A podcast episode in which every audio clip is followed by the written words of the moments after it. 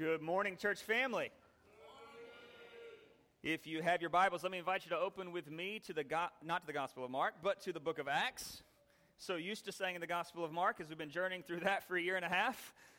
Uh, but we'll actually be looking at the book of Acts this morning. If you are in the threes and fours class, thank you for worshiping with us. You are dismissed to your class now.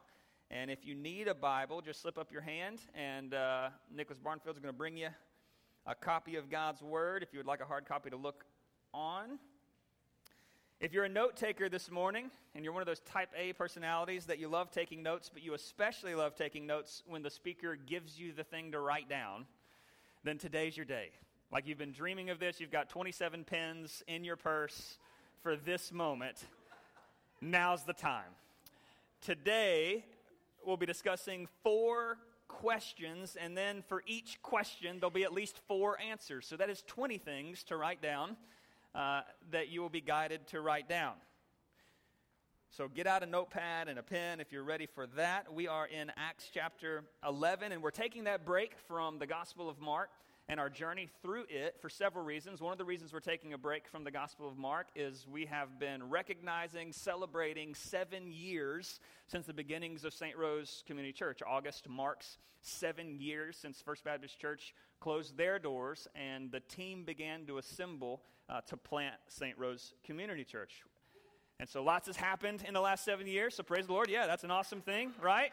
So we've been celebrating that, thinking about that, and also uh, since uh, since this seven years has passed, and it's a good biblical number, the Lord has been uh, super gracious and the church has been gracious uh, to offer me a, a time of rest from preaching. Uh, it's been a long go of preaching and disaster relief and hurricanes and, you know, uh, pandemic and school, all kinds of things. And so I will be, uh, after next week, next week will be my last Sunday, and then for three months, you'll be hearing from other voices on Sunday morning. Other people will be preaching the word, and they'll pick up in the Gospel of Mark where we left off and continue on all the way until our Advent series, in which I will return to the pulpit after a season of rest and uh, refocusing on the Lord and on our family. So, with that coming up and with sort of taking a step back uh, that I'm going to get to do, I wanted us as a church to take a step back and think about our mission as a church and why we exist, um, what our mission statement is, and how that comes into reality in our church, and where, why we have that mission statement uh, because it's grounded in the Bible. So, the way that we've sort of looked at the mission statement is by first looking at the church at Antioch. Antioch was a church plant uh, that came into being as the Christians fled persecution from Jerusalem and began sharing Jesus in a new city where the Christian movement uh, took root. So we've been looking at this for the past couple weeks, and now we will look at it once again, beginning this time in verse 23. And as we read, we'll be looking for evidence of disciple making. Verse 23.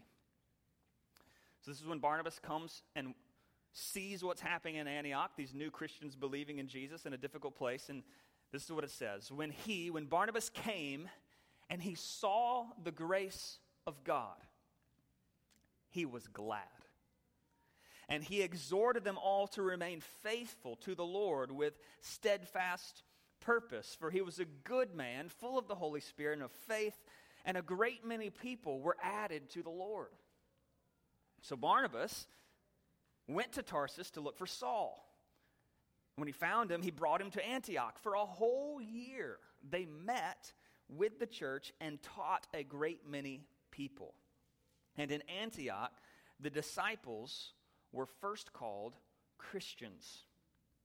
Now, there were in the church, I'm sorry, uh, I'm jumping up to chapter 13, verse 1 now. Ch- chapter 13, verse 1. We're back in Antioch. We're not sure how much time has, uh, has passed between chapter 11 and chapter 13, but now we zero in on Antioch again after the story drifted back to Jerusalem again. In verse 1, it says, Now there were in the church at Antioch prophets and teachers Barnabas, Simeon, who was called Niger, Lucius of Cyrene, Manaen, a lifelong friend of Herod the Tetrarch, and Saul. While they were worshiping the Lord and fasting, the Holy Spirit said, Set apart for me Barnabas and Saul for the work to which I've called them. Then, after fasting and praying, they laid their hands on them and sent them off. All right, let's, let's pause and pray uh, before we dive in this morning.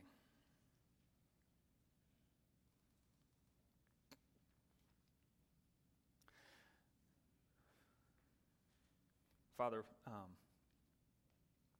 you have done miraculous miracles to get us in this room in this moment.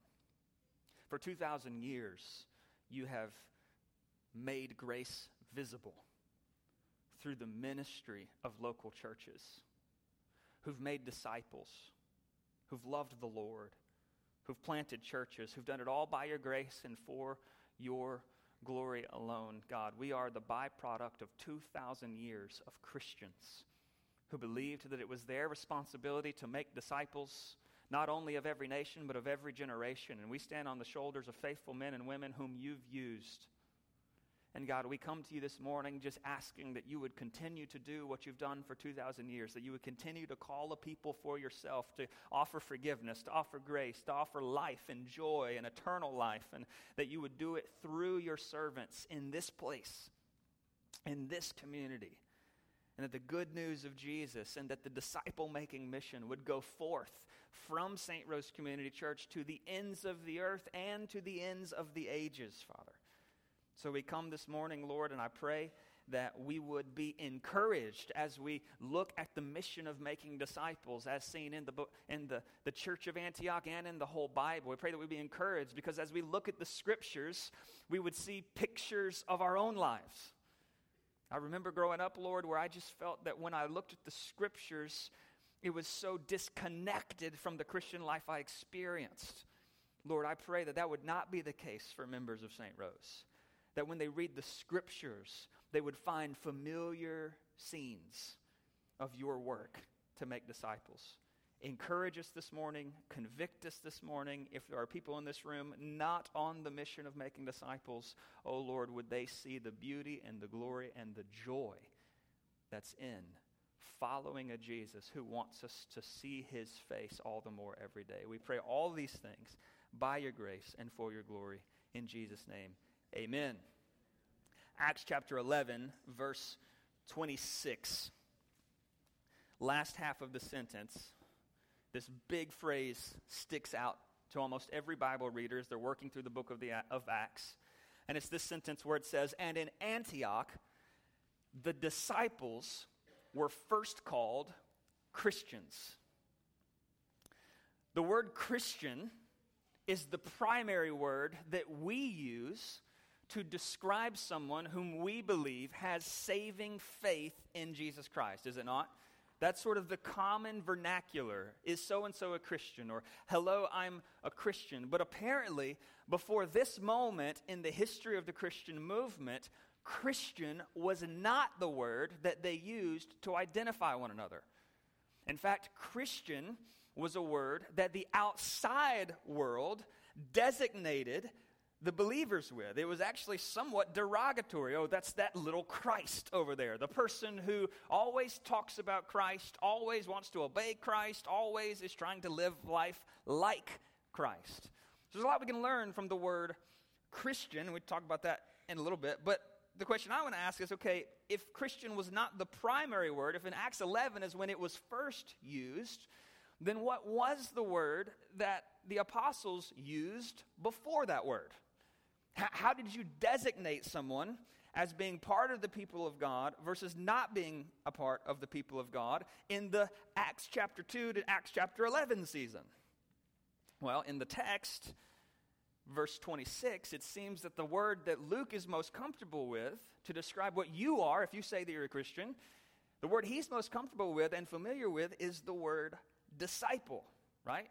Verse 26 In Antioch, the disciples were first called Christians. In fact, notice how Luke is so much more comfortable with that word that even in the next few sentences, if you look down in verse 29, as he's describing them come together to make a decision how they were going to provide support to another church, he says in verse 29 So the disciples determined everyone according to his ability to send relief to the brothers living in Judea. So Luke chooses to use, continue to use the word disciple, even when the rest of the world has sort of labeled them Christians. Now, why? Why was disciple the chosen vernacular to describe what a saved person is? What a person of God is? Well, Jesus actually, if Acts 11 is the first time the word's being used, you don't see Jesus ever using the word Christian. What word does Jesus use? Disciple, right? Disciple. In fact, I think Luke is just using the vernacular that he's been passed down from Matthew 28, where Jesus looks at his disciples and he says, This is what you're supposed to go do.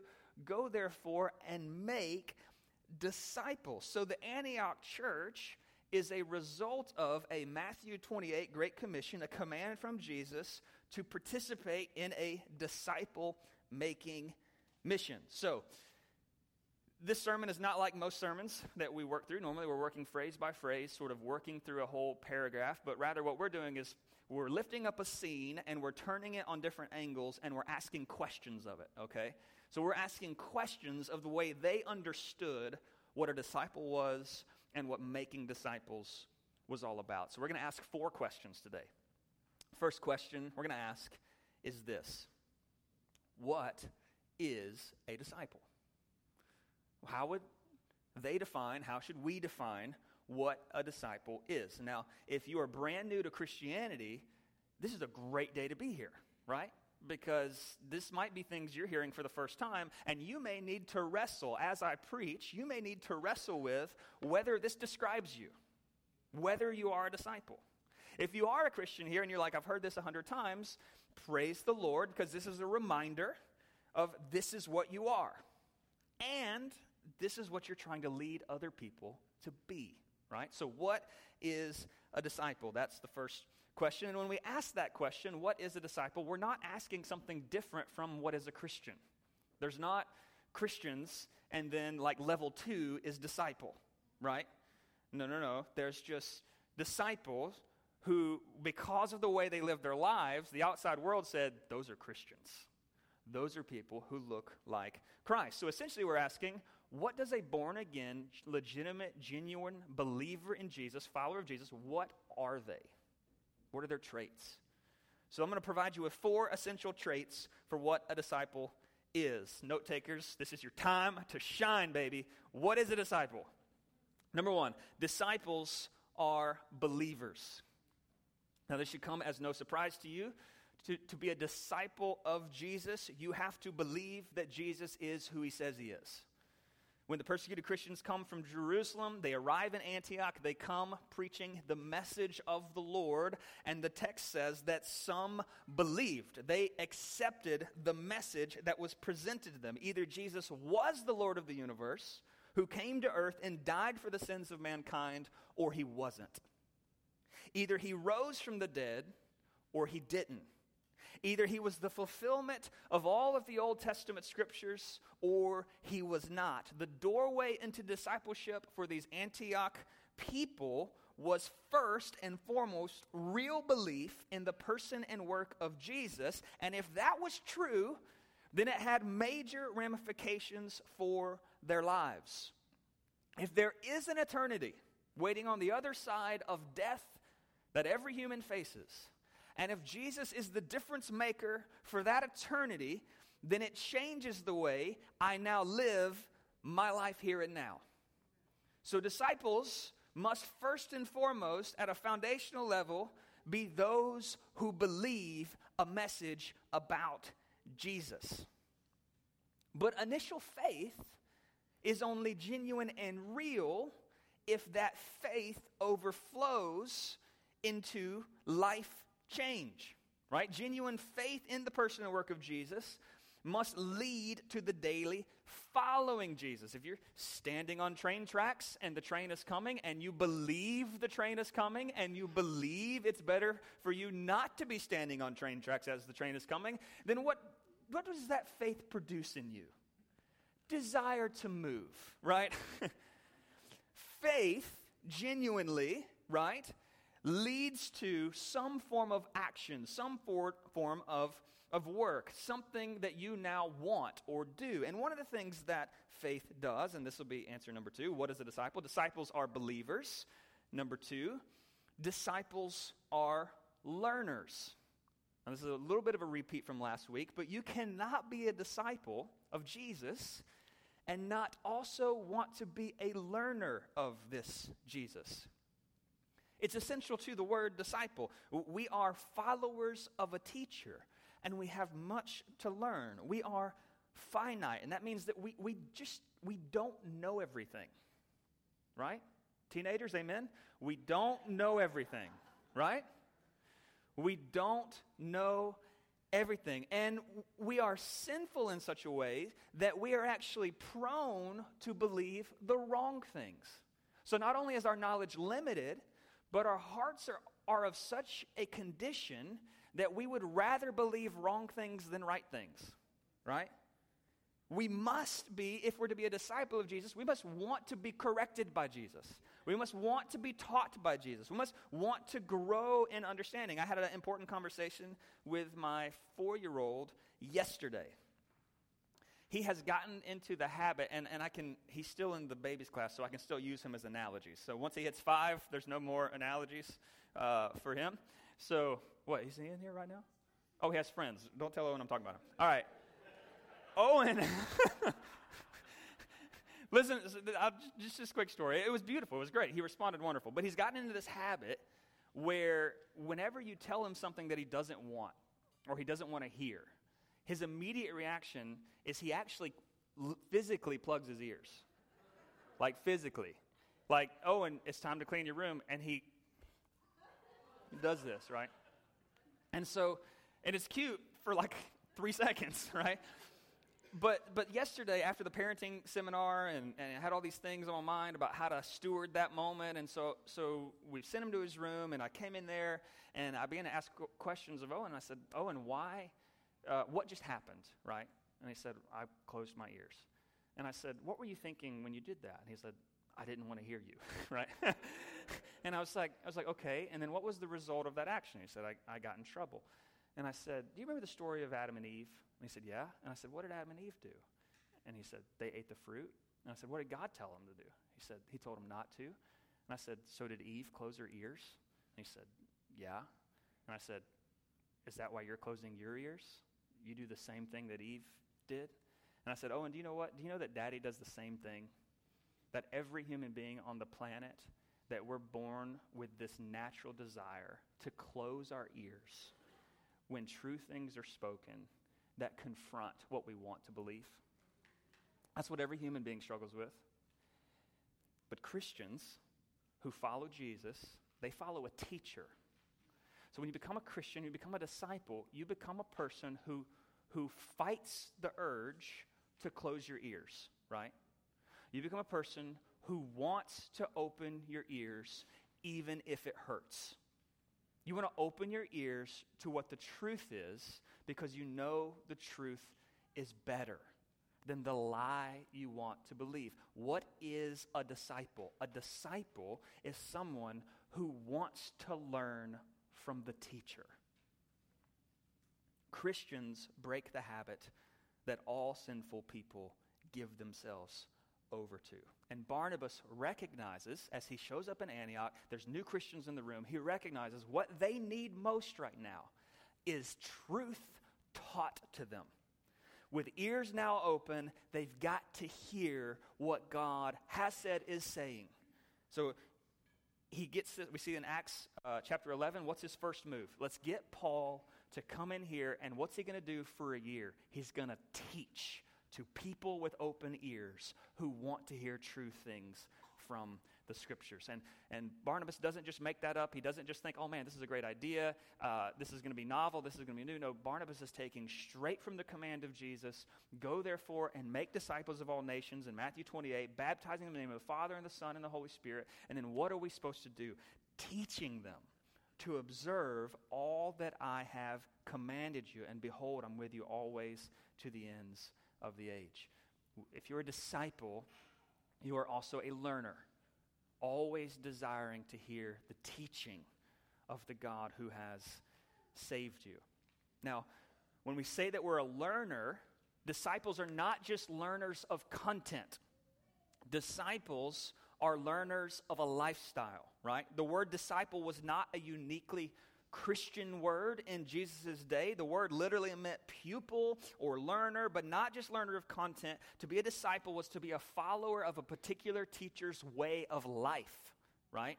So to become a disciple of a Jewish rabbi was not just to sit and listen to a public teaching and then go home. To become a disciple of a Jewish rabbi was to learn their way of living. And this is why you see Jesus' disciples not just showing up at a location to hear Jesus talk and then go back and live their lives. Rather, what you see is them living life with Jesus. They're wanting to learn not just what he says, they're wanting to learn how he says it, what he does in his downtime, how he eats a meal. They're wanting to learn an entire lifestyle, how his verbal teaching translates into their everyday living. So, in other words, to become a disciple is to be a believer, to be a learner, and then thirdly, disciples are followers. Disciples are followers. We are not just addicted to new knowledge because it puffs up our, our sentiment, it puffs up our ability to know things. No, no, no. We want to be learners so that we can be better lovers of God, right? We want to be learners so that we can be better reflections of the God who saved us, right? The gospel hits Antioch, and the gospel of Jesus Christ changes the way the community related to one another, right? Jews and Gentiles now fellowshipping with one another was an insane reality only because they heard the gospel and said, What does that mean for this division between us?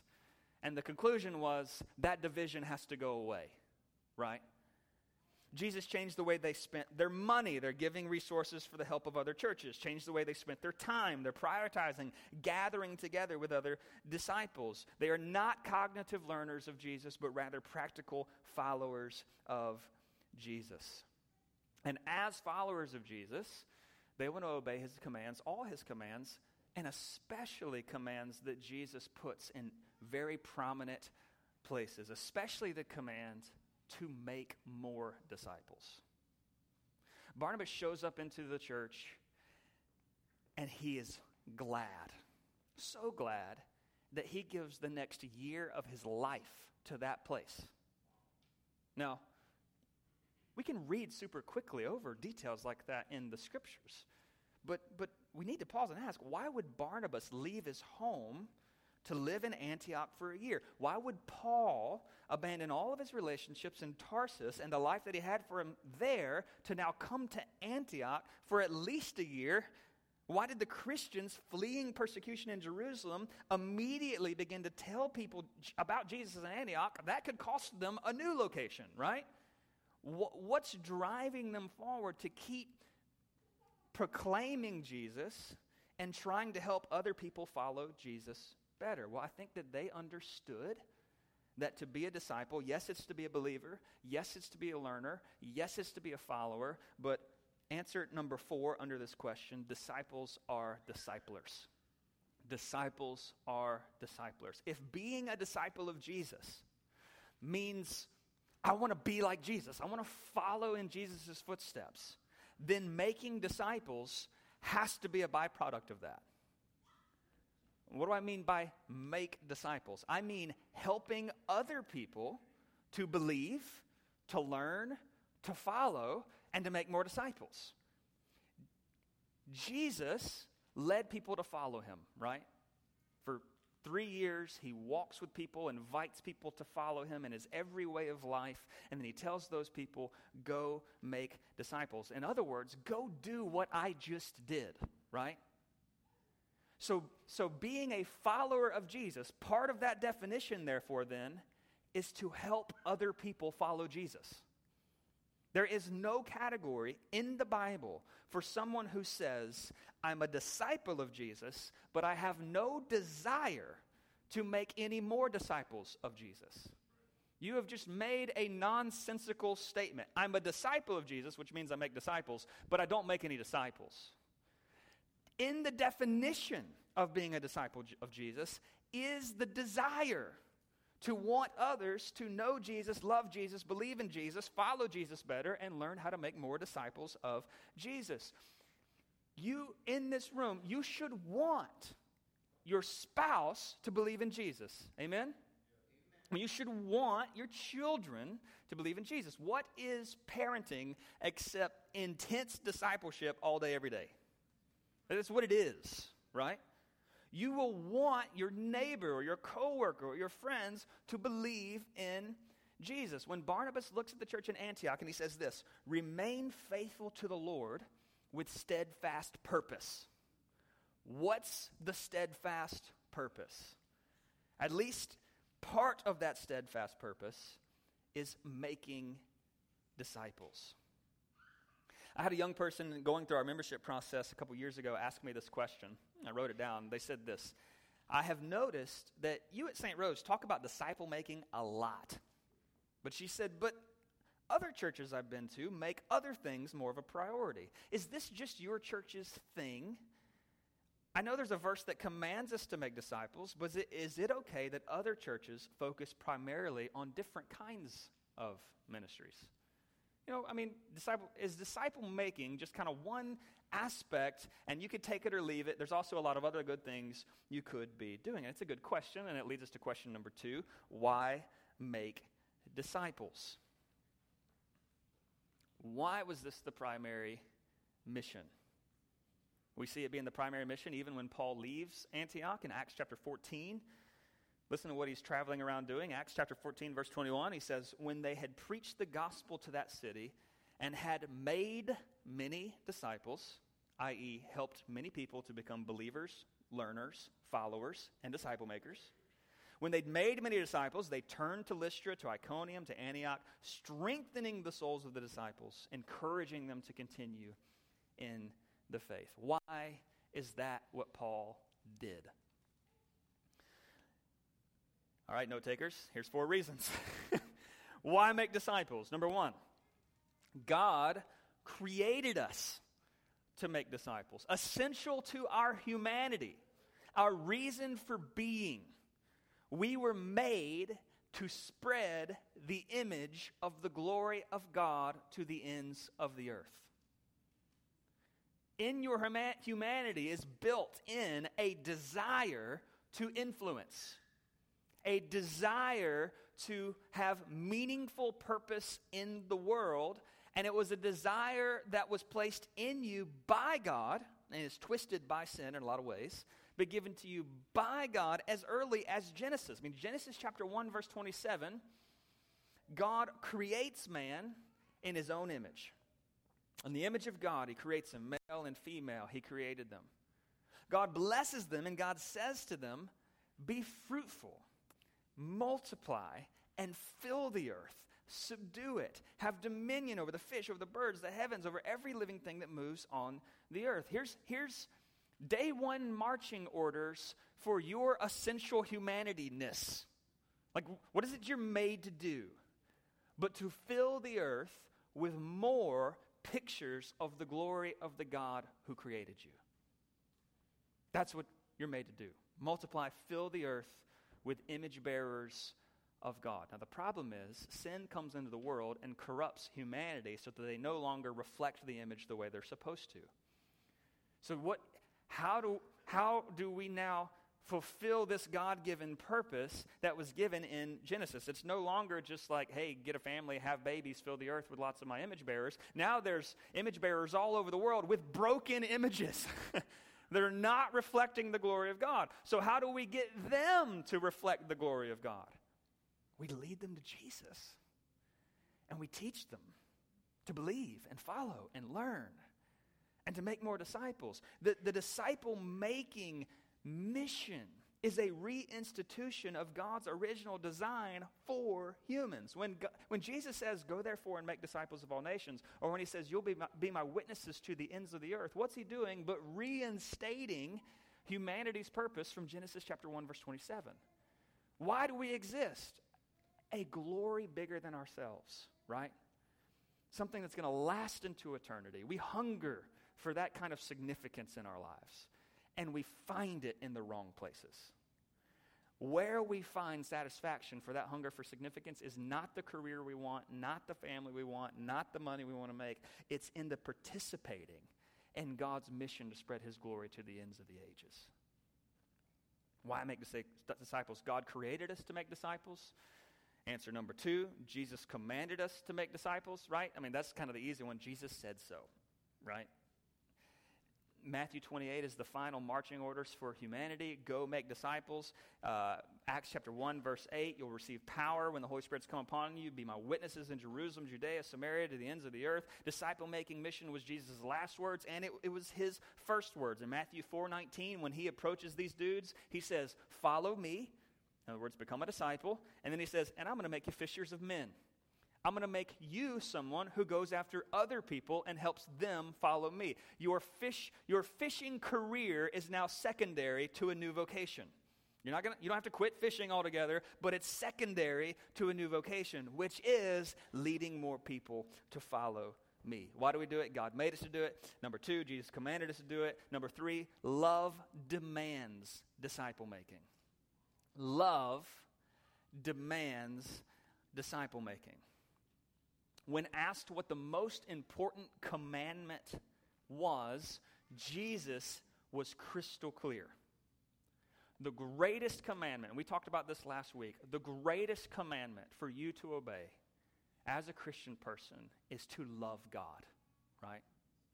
And the second is to love others, right? If love is the greatest commandment, then disciple making is the clearest application of that commandment. It's the clearest application of love. If you love someone, what do you want for them but the best for them, right? Parents, you love your children. That means what you desire for your children is the absolute best for them, right? No compromises. You want what's what is legitimately and eternally best for them. Your love makes you to desire that for them, right? No one says, I love them and I want them to suffer, right? Nobody. Love leads to your desire to their best ultimate end. What is best for them? But eternal life. What is best for someone? But to know the God of the universe from whom every blessing flows. What is best for them? But forgiveness, joy, peace, eternally found only in Jesus. What is best for them but to know that the sin they're plunging themselves into leads to destruction? What is best? I've said this before. What is best for Amelia? She, she, any power tool she has an attraction to, right? My love for her leads me to jerk the circular saw away, right? Even through her screaming and crying and accusing me of being unloving in that moment. Love leads us to do what is best for someone, and what is best for someone is always a closer walk with Jesus. Love demands disciple making. And I'll just be honest with you, it is absolutely baffling to me when a Christian young person says, I love someone, I want to marry this someone, but they care very little about their spiritual condition. Either they do not love that someone truly, or they do not believe what they say they believe about sin, God, and eternity. Right? I mean, th- this is a dynamic that we've seen in our church over and over again. And if that's you and, and you were a Christian and married a non Christian, this is not to heap judgment upon you. Gosh, God can use amazing things. I've heard testimonies of God doing amazing things, and there's no reason to look back and heap guilt upon yourself because of some decision that you made in the past. But there is reason for right now to rethink about the way you show love. And the way you show love is to not give someone yourself, primarily. The way you show love is to give someone the Lord Jesus primarily. The best thing I can do for you as a pastor, and when I preach the sermon, is not to give you more of me, right? That's not a loving thing. The best thing I can do as a pastor is to give you more of the Lord, more of what He has said, not what I have said. And that's the best way we love our children. That's the best way we love our friends. That's the best way we love our neighbors. That's the best way we love our spouses. Why do we make disciples? God made us to do it. Jesus commanded to do it. Love demands us to do it. And lastly, joy is found in disciple making. Remember, Barnabas shows up in Antioch, sees the miracle working grace of God happening in people's lives, and it says, and he was glad. Something happened in his heart that every human wants to happen in their heart all the time. That something was joy, gladness, happiness in seeing the God of the universe working miracles in other people. The growth of others in the Lord brought real joy. And this is something we see happening in the scriptures over and over and over again. First Thessalonians chapter 1 verse 2 paul says we give thanks to god always for all of you constantly mentioning you in our prayers remembering before our god the father your faith your labor of love steadfastness of hope in the lord jesus christ. We know brothers loved by god he's chosen you. Our gospel came to you not only in word but also in power and the holy spirit and full of conviction. He's just recounting the experience of seeing these people come to faith in jesus and he constantly gives thanks to god for being a part of it. In uh, 1 Thessalonians chapter 2, verse 19, Paul writes this of the disciples that he made in Thessalonica. He says, What is our hope of joy? Our hope or joy or crown of boasting before our Lord Jesus at his coming, is it not you? If you are here this morning and you are miserable, you feel as if your life has no meaning, no direction. You feel as if your job is just a place where you go daily to die a little more then maybe your job is for more than just a paycheck. Maybe there are people around who need the Lord. Maybe you're called to something more in this life than making money, hanging with your family, and trying to survive until retirement kicks in, right? Don't get me wrong, there is great difficulty in pouring yourself out for helping other people follow Jesus. But there's a joy found here that cannot be found anywhere else. In making disciples, you are forced to draw near to the Lord for help. And there is always more joy in nearness to the Lord. In making disciples, you are forced to know the word of the Lord more as you help someone else learn. And there is joy in knowing the word. In making disciples, you have a front row seat to miracles in the lives of others. And there's joy in seeing the activity of God. If you're joyless, one of the answers I'm always going to give to you is go make some disciples. Now, I, I don't say that because it's going to be like a vacation or a walk at the park. I say this because there's joy in walking with the Lord. And what is the Lord always doing but drawing people to Himself? So participate in what God's doing in the lives of other people and then see the grace of God and be glad, like Barnabas was glad. So, all this sounds good. Um, third question, though where does discipleship happen? Where does it happen? What's the context look like? And you guys are really going to have to listen faster to get through the rest of this sermon. When the first people turned to the Lord in the book of Acts, their discipleship began to take place in a variety of contexts. Acts chapter 2. Acts chapter 2, verse 46. You can flip there if you want we see the first Christian church coming alive. And what do we see them doing? Verse 46 Day by day, attending the temple together and breaking bread in their homes, they received their food with glad and generous hearts, praising God, having favor with all people. And the Lord added to their number day by day those who were being saved. The word church, right? Literally means assembly or gathering of people. gathering in the first century became essential to what a church was, right? The, the, what the people of God were marked by was by this regular coming together, this regular assembling, this, this, this coming together with Jesus being the source of, or the reason of their coming to de- together. And they came together in different ways. This is why in Acts chapter 11, verse 26, Barnabas gets there and he doesn't call this group just a random group of believers scattered all over Antioch. What does he call them in verse 26? It says, For a whole year they met with the church and taught a great many of people. They were a people committed to gathering one another in different ways. In Acts 2, you saw them gathering in the temple and in the home. So, in larger groups and in smaller groups. The church was marked by a continuous gathering, and it's in the gathering with other Christians where this disciple making work takes place. So, let me give you very quickly four answers to the question where does discipleship happen? Number one, congregational gathering what we're doing right now. Like this moment, isn't that isn't this neat, right? This moment we're doing what we're preaching about, okay? So this is this is like taking place in this moment, right? We gathered in this room to learn the word together.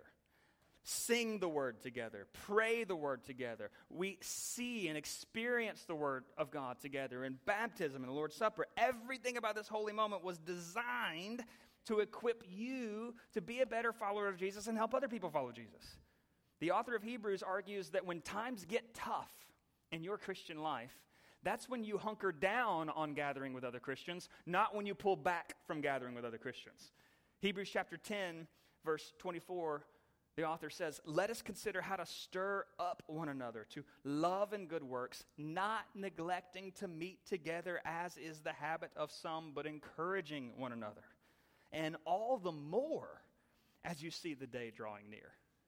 I mean, it feels like the world is ending. Go to church, right?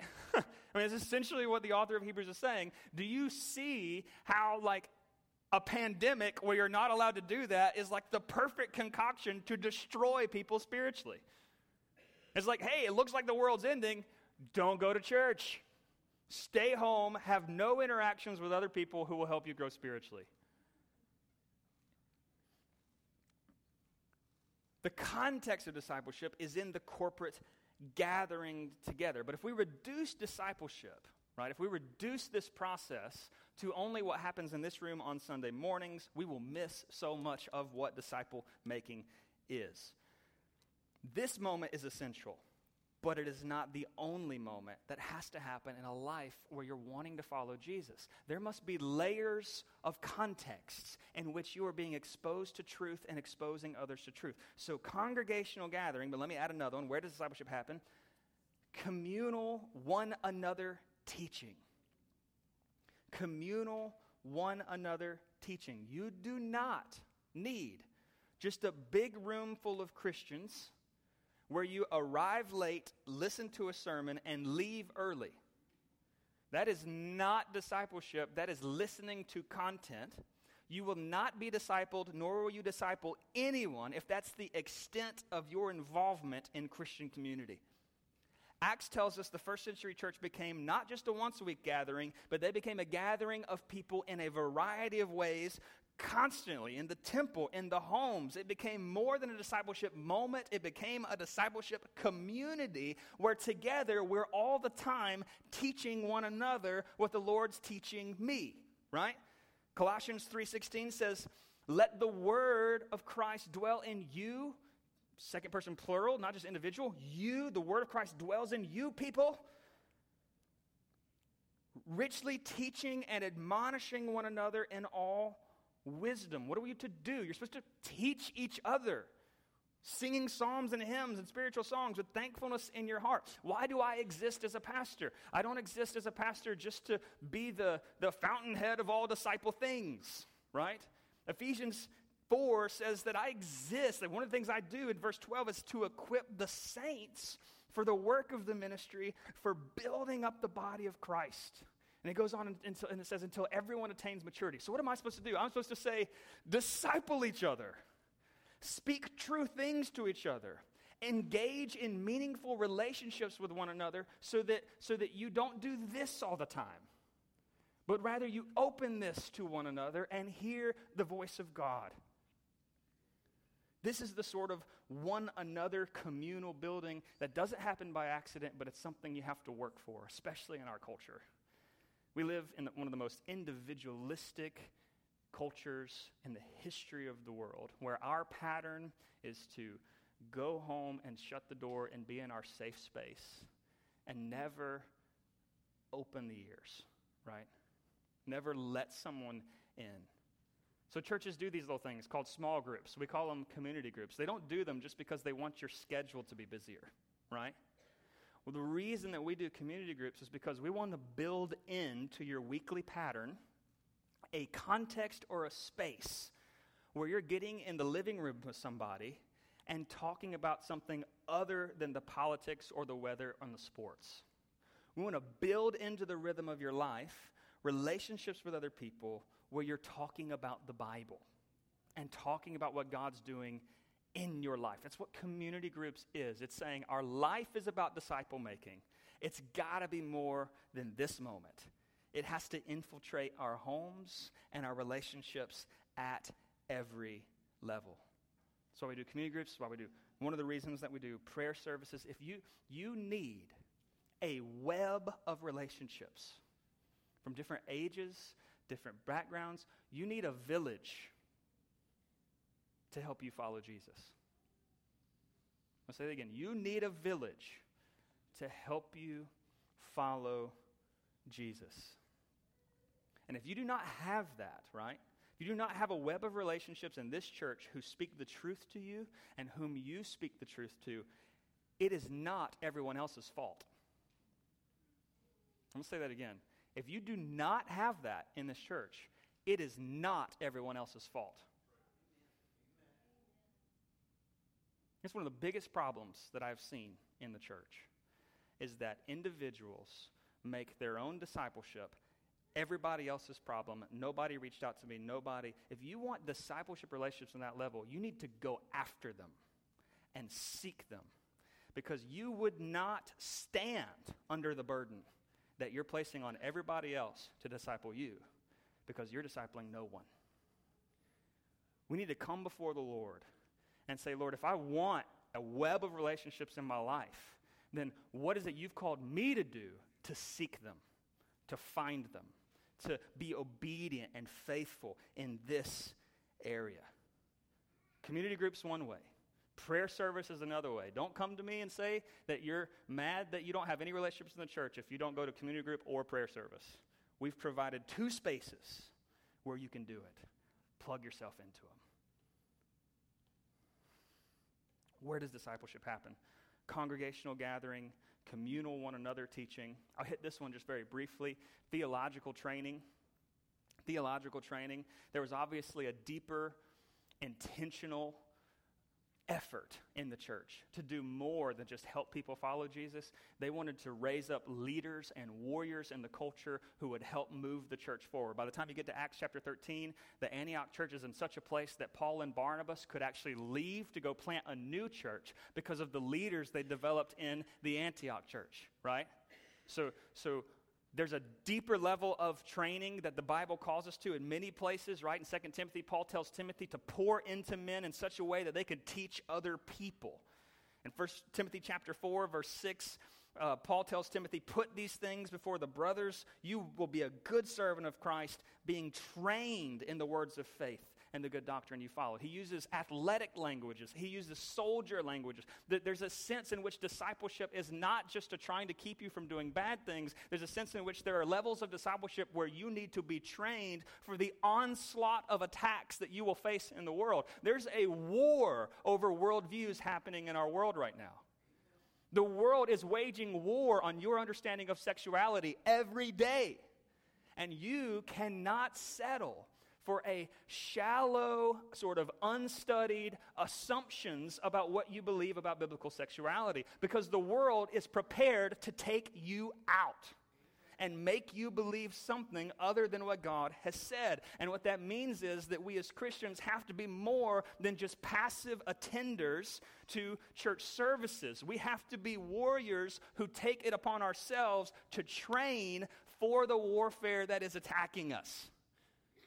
The warfare is on our doorstep and on the doorstep of our children. The question is are we prepared theologically to handle the conversation at work or the conversation with my six year old or seven year old who has seen things on the internet I'd never want them to see?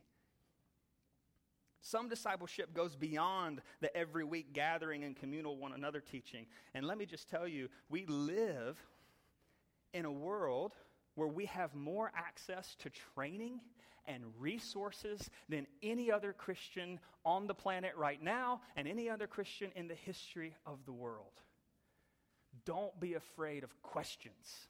There are answers, and there are good resources that provide those answers.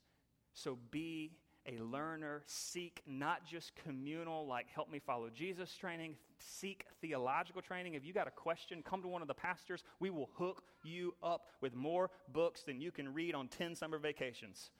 Come to us. We want to equip you for the work of the ministry. And then lastly, where does discipleship happen? Personal disciple making. Personal disciple making.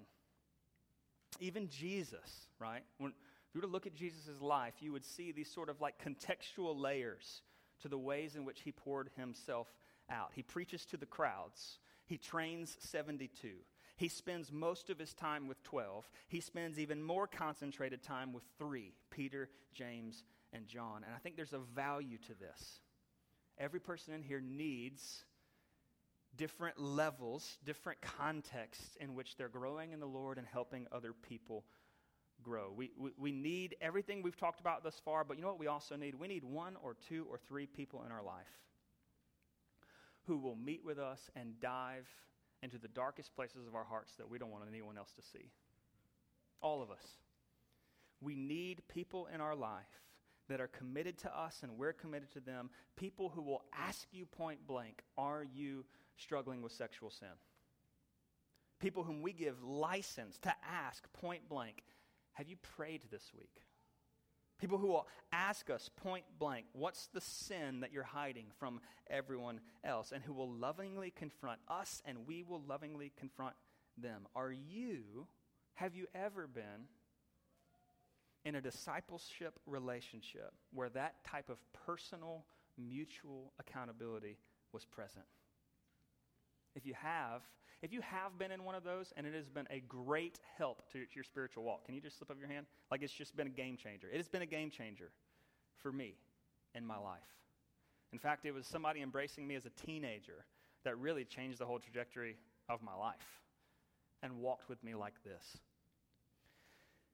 This is not something that's going to happen accidentally. It's got to be something engaged in intentionally. And it will make a tremendous difference. Last question, and this is going to be super quick, but you got to write fast. Last question. Okay, that's cool. I'm convinced this is what I'm supposed to be doing as a Christian. How do I make a disciple? How do I make a disciple? Beyond just showing up to the things that a church puts on and trying to speak truth to people, how do I make a disciple? Let me give you, let me give you quick bullet points. First, identify the need. Identify the need. Look around your life, look around your life, and notice people God's put in your life who need Jesus and who have no one else to share Jesus with them. Or people in your life or people in our church who need to grow in the Lord but aren't connected relationally in such a way that anyone's asking them any of those hard questions. Identify the need. Step two, invest in the relationship. Invest in the relationship. So identify someone and then just invest in the relationship with them. Disciple making is all about relationships. Jesus walks with 12 guys daily, eating meals and hanging out, and, and there's formal training and then there's informal training. So, so you have to invest in relationships to earn the right to say anything spiritual to them. You have to invest in the relationships to such a degree to where they're finally ready to accept an invitation from you, or they invite you. But that's the third step is this invite them to grow in the Lord with you. You invest in a relationship, you want them to grow in Jesus, and then you say, hey, you want to grow in our pursuit of Jesus together? You just invite, say, hey, do you want to you want to take this friendship to another level where I help you follow Jesus and you help me follow Jesus? And you just say, you, you want to meet once a month? You want to meet once a week? You, if there's a particular sin struggle, you want to text each other maybe three times a week just to make sure we're fighting this. You know, what, whatever. You invite them into a relationship where this is the expectation. We hang out to enjoy one another and grow in the Lord, right? Next, interpret the word together. So, what do we do when we come together? I don't know. I'm not a, I'm not a teacher. I'm not a theologian. I'm not whatever. Interpret. You just put a Bible passage before you and you say, what does this, what does this mean? And then what does this mean for our lives this week? And you seek to figure it out together. You pray together, and that's it. It I, I, you don't need to write a, a sermon for a 50 minute manuscript, right? If, you, if you're interested in that, you can go to our website and go to Discipleship Pathways, and we actually have outlines for you right there how you get a passage before you and what questions you'd ask. And then lastly, you instruct them to repeat the process. You meet with them in the hopes that they're going to help somebody else grow in Jesus at a later date. Right? This is how, let me, let me just say this, and then we'll close. This is how Christianity got to you. This is how Christianity got to you. You are, if you're a Christian in the room, you are eternally saved by the grace of God. You will not suffer an ounce of the wrath of God on the last day, and it will be declared over you there is no condemnation for you who are in Christ Jesus, and you will see his face for the first time face to face, and you will have more joy than you ever thought a created thing could experience. And at least one of the reasons why you're there viewing Jesus face to face is because God used somebody else to get the gospel to you. So, why would we not be a part of getting the gospel to somebody else and helping them get the gospel to somebody else? Let's pray to that end.